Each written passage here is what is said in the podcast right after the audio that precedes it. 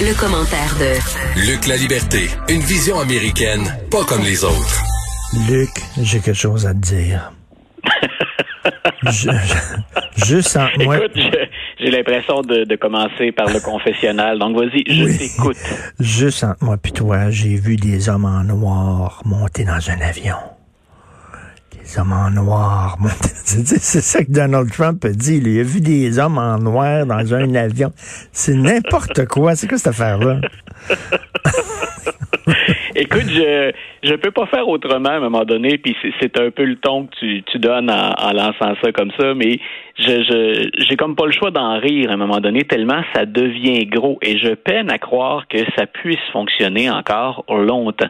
C'est-à-dire que je peux très bien, hein, ça j'ai répété ça, je ne sais pas combien de fois, je peux comprendre qu'on en est contre le système, qu'on en est contre les politiciens en général, euh, qu'on en est contre les démocrates. Les démocrates sont capables de couler leur bateau tout seuls bien souvent, ils l'ont déjà fait. Euh, je comprends pas qu'on entrevoit encore Donald Trump comme la solution. Est-ce que c'est le moindre mal pour bien des gens? Je ne le sais pas.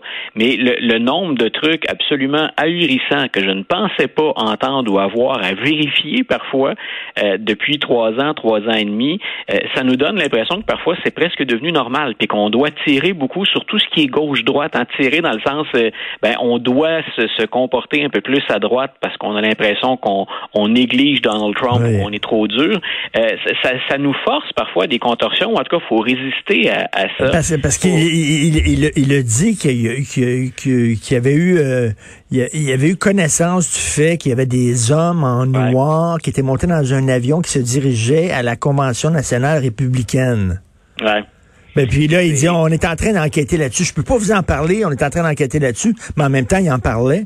Puis, euh, ben, tu sais, ça Ben, faisait, ça faisait totalement théorie du complot loufoque. Mais c'est pas- c'est ça. Quand tu dis théorie du complot, là, depuis depuis la semaine dernière, hein, on, ça on l'a mentionné bien souvent, puis les gens disent ben oui, mais ça change quoi? Ben ça change quoi? Quand on est rendu au nombre de mensonges qu'il cumule, puis pas pas des trucs sur lesquels on pourrait se dire ok c'est une position ou c'est Mm. un angle. Ce sont des choses carrément fausses pour lesquelles il n'y a pas de fondement. Ben écoute, il a comme doublé la mise depuis la fin de la convention. Moi j'ai dit s'il y a quelque chose de, remarquable chez Trump, c'est c'est sa constance. Euh, il garde la même stratégie. Peu importe ce qu'il a fait, peu importe ce qu'on lui reproche, peu importe la couverture médiatique, lui dit ça a marché pour moi en 2016, je suis encore au pouvoir et je garde exactement, genre je maintiens le cap et je garde le même discours jusqu'au 3 novembre 2020. Écoute, Mathieu Bocoté était euh, à l'émission cette semaine et il a dit comment ça se fait qu'on est très rapide à dénoncer les violences euh, commises par les troupes de Trump ou les pro-Trump, mais qu'on on passe sous silence les violences commises par la gauche radicale? Qu'est-ce que tu en penses de ça? Écoute, je, je suis même allé faire une petite incursion sur ton ta, page Facebook où tu avais relayé la- la- l'entrevue en question.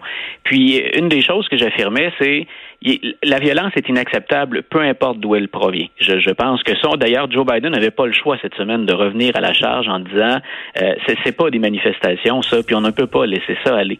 Là où moi je m'inscrivais en faux par rapport à ce que Mathieu affirmait, puis je- j'aurais même aimé en discuter avec lui, c'est que la menace qui plane aux États-Unis, ce que rapporte constamment depuis des années le FBI et les renseignements intérieurs aux États-Unis, le Homeland Security ou la sécurité intérieure, c'est à quel point le terrorisme d'extrême droite représente une menace réelle et une menace imminente. Et le président, depuis trois ans et demi, n'a rien fait pour euh, tenter de limiter l'impact de ces présences des milices d'extrême droite. Donc, je prends jamais la défense quand je dis ça, de, de, par exemple, d'un militant antifa qui prend une arme puis qui descend un militant d'extrême droite. Euh, c'est s'il doit y avoir des poursuites puis qu'il n'avait pas, qu'il qu'il avait aucune circonstance atténuante, ben écoute, qu'il aille derrière les barreaux et qu'on le condamne. L'idée, c'est jamais de dire ce qu'on a fait à l'extrême gauche est correct. L'idée, c'est de dire d'où vient la menace essentiellement, puis où doit-on surtout investir? Et l'histoire, elle peut pas être plus claire que ça, Richard. Ce sont ces milices d'extrême droite qui représentent le plus grand problème ou la plus grande menace à la sécurité aux États-Unis. Et je pense que c'est ce que relaient les médias. Peut-être pas, euh, parfois peut-être un brin de façon un brin maladroite, mais je pense que c'est ce qu'il fallait d'abord et avant tout souligner. Dans les années 60, c'était les c'était les des groupes radicaux de gauche, là, hein, les Weatherman, euh, l'armée symbionnaise, armée euh, bon, etc. Et là, mais depuis Timothy McVeigh, on l'a vu, c'est plus des groupes d'extrême droite. Ben voilà. Puis l'autre chose qu'on doit souligner aussi, c'est que je, autant je peux être en désaccord avec la. Je, si j'étais à Kenosha ou si j'étais dans un endroit où on a foutu le feu des édifices publics, je suis dans mon hood à moi, hein, je suis dans mon quartier à moi, euh, je veux qu'on arrête ces gens-là. Je veux dire, je, ça, je veux pas que mettre la, la, la, la santé de, et la sécurité de ma famille en jeu. Donc, je veux qu'on intervienne. Mais ce qu'on fait en même temps, en déplaçant le discours, c'est qu'il ben, y a beaucoup de militants aussi dont les, les, les démonstrations, dont les propos, puis les revendications sont tout à fait légitimes. Les faits puis les chiffres sont encore là très clairs.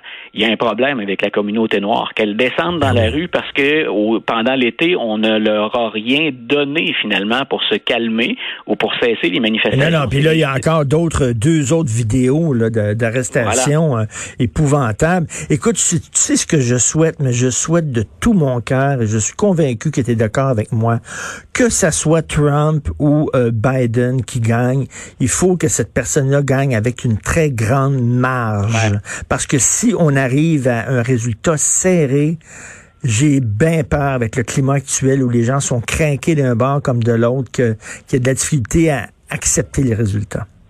Non, écoute, ça, je, je, ne peux que je ne peux qu'appuyer ce que tu viens de dire. Je, ma, ma crainte à moi, c'est un petit peu ça. C'est qu'actuellement, les sondages, ils se multiplient. Il y a quelques endroits où les sondages sont un peu faibles en termes de nombre ou de fréquence, mais sinon, Joe Biden devrait l'emporter. Mais s'il l'emporte, par exemple, parmi les scénarios, là, on sait que ça fonctionne en termes de grands électeurs. Il y en a 538, il faut en avoir 270 pour gagner. Imagine que, comme ce que j'ai vu cette semaine, Biden l'emporte avec que 278 grands électeurs. 278 grands électeurs, là, ça, ça peut être un seul État euh, qui représente peu de gens finalement, mais qui donne suffisamment de grands électeurs, hein, un 7-8 grands électeurs, un 5-6 grands électeurs qui font basculer ou pencher la balance. Euh, ça va être excessivement serré. Est-ce que, euh, est-ce que tu crains, est-ce que tu crains des violences?